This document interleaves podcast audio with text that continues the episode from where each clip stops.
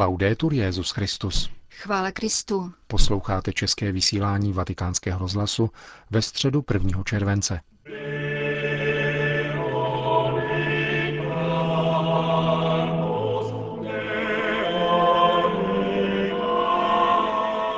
Tiskový mluvčí svatého stolce vydal prohlášení k situaci v Řecku.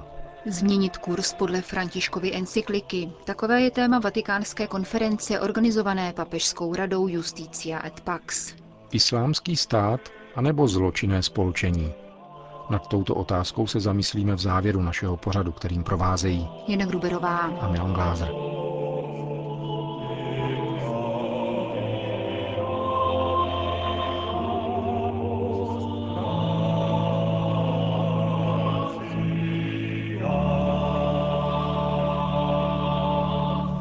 Zprávy vatikánského rozhlasu. Vatikán. Ředitel tiskového střediska svatého stolce dnes tlumočil následující stanovisko k situaci v Řecku. Z Řecka přicházejí zprávy o znepokojivé ekonomické a sociální situaci v zemi.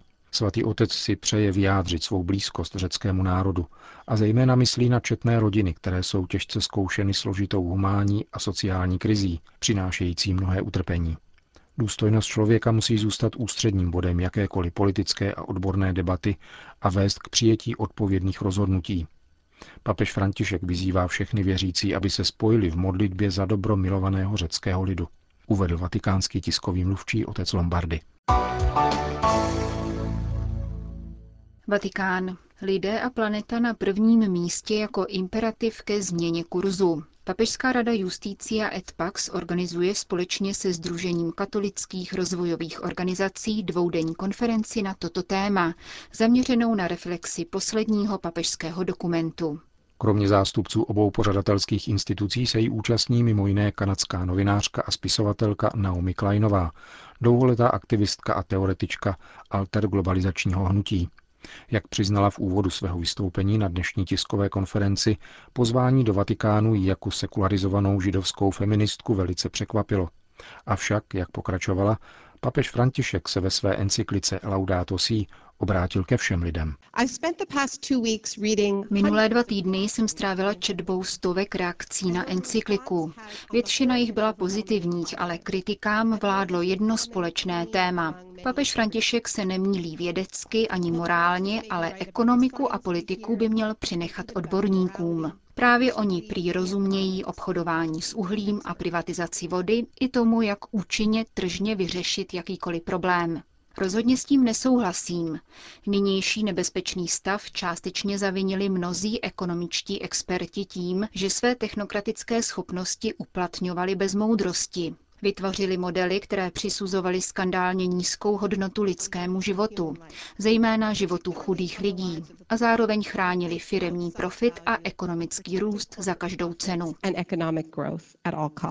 Můžeme se ještě zachránit, pokračovala Naomi Kleinová, pokud odložíme mýtus nad vlády a převahy nad přírodou a naučíme se spolupracovat s její vrozenou schopností obnovy a regenerace. Hraje se o velkou věc, zdůraznila dále, a to nám nedovoluje rozdělení. Narůstající porozumění naopak vede k překvapivým a dosud netušeným spojenectvím mezi domorodými skupinami, ekologickými organizacemi, náboženstvími a obchodními svazy, byť se jejich dlouhodobé cíle liší.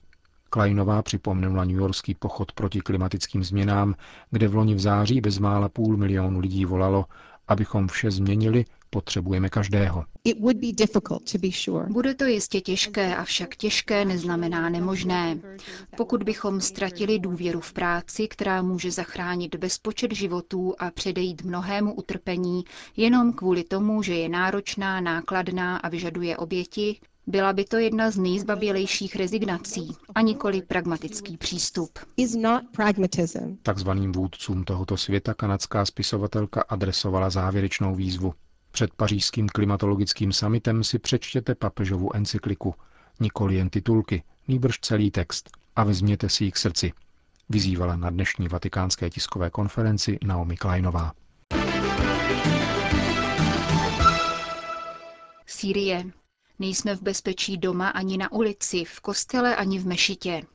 Takto se dnes žije v Alepu, bývalé průmyslové metropolii Sýrie, kterou v červenci roku 2012 obsadila povstalecká vojska a skupina Al-Qaida.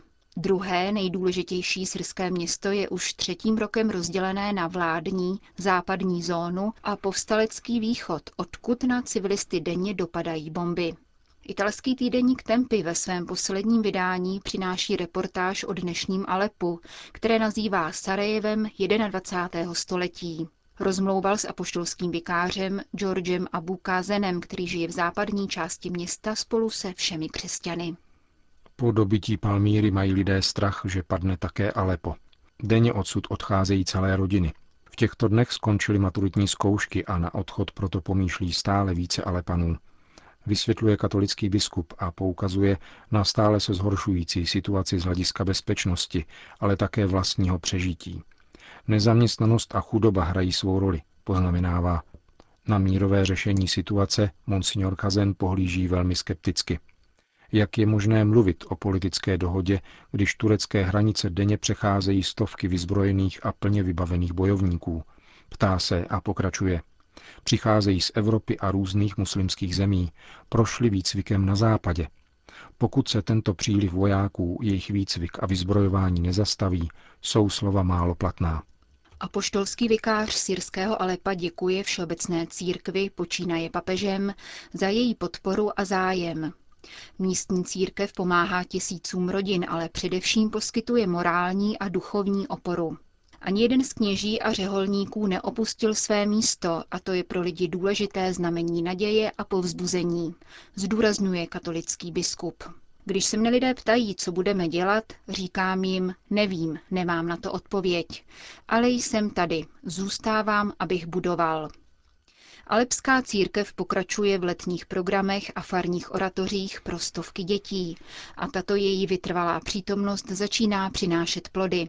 Biskup Kázen potvrzuje, že lidé se silně přimknuli k víře a náboženské praxi. Jen pomyslete, říká, že tu mnozí mluví o odpuštění. Tedy nikoli o pouhém smíření, ale odpuštění pro všechny. Není náhodou, že blízkovýchodní křesťané jsou potomci mučedníků. Stačí zmínit arménskou komunitu. Doufejme, že nás pán vyslyší a daruje nám pokoj. Uvedl apoštolský vikář syrského Alepa pro italský týdeník Tempy. Řím. Vysoký komisariát OSN pro uprchlíky oznámil, že během první poloviny letošního roku přišlo do Itálie, Řecka, Španělska a na Maltu 137 tisíc migrantů. Většinou pocházejí ze Sýrie, Eritreje a Afghánistánu. Za stejné období v loňském roce jich bylo 75 tisíc. Znamená to, že počet uprchlíků stoupl o 83% Ještě vícekrát vzrostl počet zaznamenaných úmrtí mezi uprchlíky během dopravy po moři.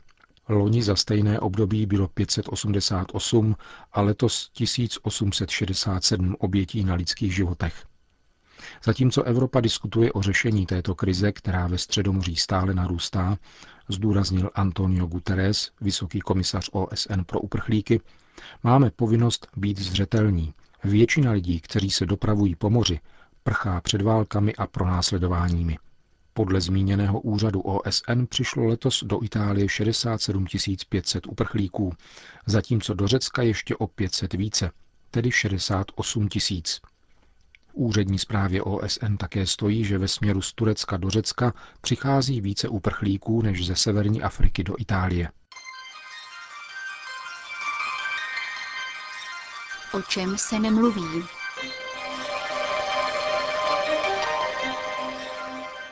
Snaha informovat o šokujících událostech ve světě co nejrychleji vede k unáhleným líčením i soudům. Šíří se abstraktní a ze všeobecňující interpretace, jejichž opodstatněnost často nemůže ověřovat ani pracovník médií, natož konzument mediálních produktů. A sledovat nepřetržitou mediální aktualizaci návalu mediálních kaus je ještě obtížnější. Dochází pak nezřídka k tomu, že mediální podání prakticky předbíhá fakta. Hromadná vražda v Norsku z července roku 2011 mohla být médií plným právem podána jako projev zednářského terorismu, vzhledem k ideálům a touhám, ke kterým se na internetových sociálních sítích hlásil jejich pachatel Breivik. Vrhalo by to však jistě nedobré světlo na zednářství. Hovořilo se tedy o jiných možných i nemožných motivacích, až se nakonec skončilo u toho, že pachatel je vyšinutý, což jako vysvětlení postačuje. Do obecného veřejného mínění se tato masová vražda 77 lidí nezapsala dokonce ani jako terorismus, byť toto slovo zaznělo v rozsudku nad jejím pachatelem, takže někteří lidé, dokonce státníci, bez uzardění tvrdí, že neznají jiný terorismus než islámský. Pravdou je, že zločin zůstává zločinem a slovo terorismus je i bez přívlastku pouhou ideologickou nadstavbou. Samo náboženské vyznání pachatele nemůže být za kriminální čin zodpovědné a nemělo by i podle jinak běžného světského úzu být bráno v potaz ve zprávě o konkrétním zločinu. Seriózní spravodajství by se tím mělo řídit a už vůbec by se nemělo snažit svádět motivy zločinu na náboženské přesvědčení. Bohužel se tak neděje. Řádění kriminálních živlů, kteří v Iráku a Sýrii vyhánějí lidi z domovů, po případě je vraždí, anebo žijí mezi nimi a z nich s kalašnikovem v ruce, média nenazývají pravým jménem. A pokud jde o vousáče, kteří s úsměvem odřezávají hlavy svým obětem, anebo páchají jiná zvěrstva, vystupuje tu ještě další věc, které média nepřikládají nebo nechtějí přikládat náležitý význam, ale která tyto zločiny významně charakterizuje – Nemá přitom nic co dočinění s náboženským přesvědčením, ba ani s idejemi či ideály. Jde o typicky zločinecký kontraband, drogy. Nic nového pod sluncem. Bývalí trestanci, kteří tvoří velitelskou strukturu těchto kriminálních band, se na místo četby v Koránu dopují kaptagonem, což je chemická droga na bázi amfetamínu, která vyvolává euforii, ztrátu pocitu hladu či žízně, nadřazenost, emoční labilitu a agresivitu.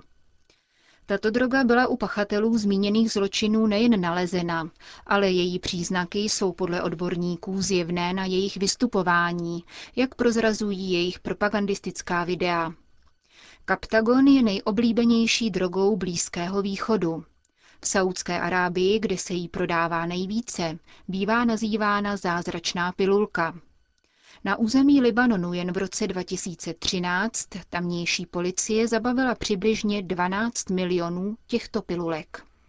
Obchodníci jsou stále více vynalézaví, říká plukovník Hassan Chamsedin, velitel libanonského protidrogového policejního oddělení.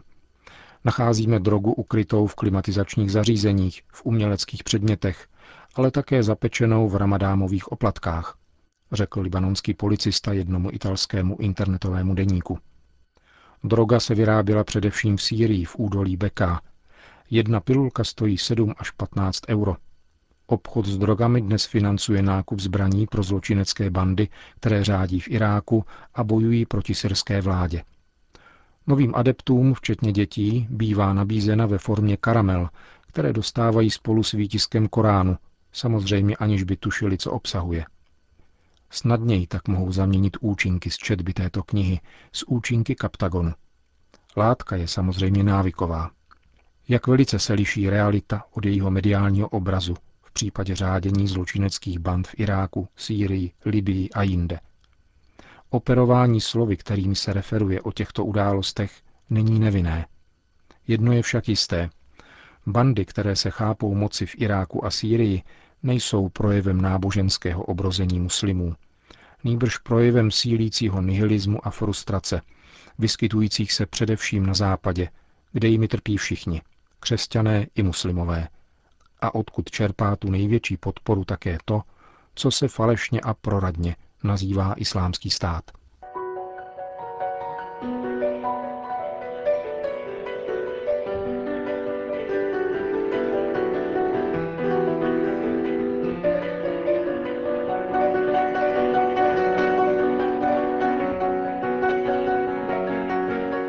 Končíme české vysílání vatikánského rozhlasu. Chvála Kristu. Laudetur Jezus Christus.